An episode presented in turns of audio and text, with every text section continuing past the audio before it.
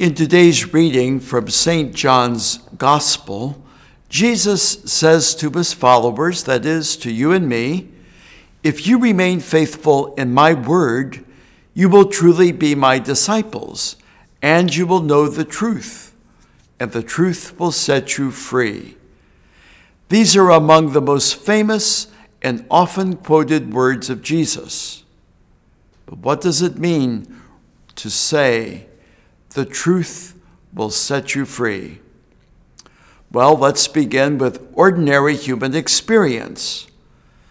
When we try to live a lie, we find ourselves enslaved, don't we? We have to rearrange our lives and guard every word to prevent the truth from coming out. And when we're alone with our thoughts, we worry constantly that others will find out what we're trying to hide. It's only when we face ourselves and allow the truth to surface that we begin to feel free.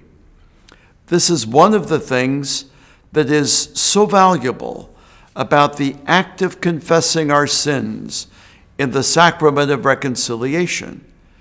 It helps us to face ourselves, but not all alone but rather in the presence of our merciful Savior represented by the priest.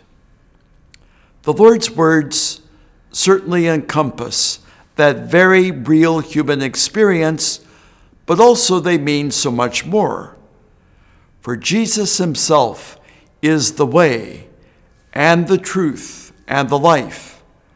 When in the power of the Holy Spirit, we truly open our hearts to Christ and to his redeeming love, you and I are set free.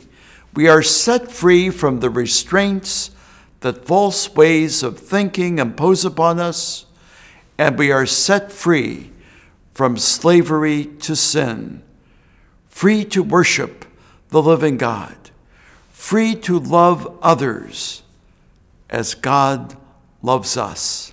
God bless you and keep you.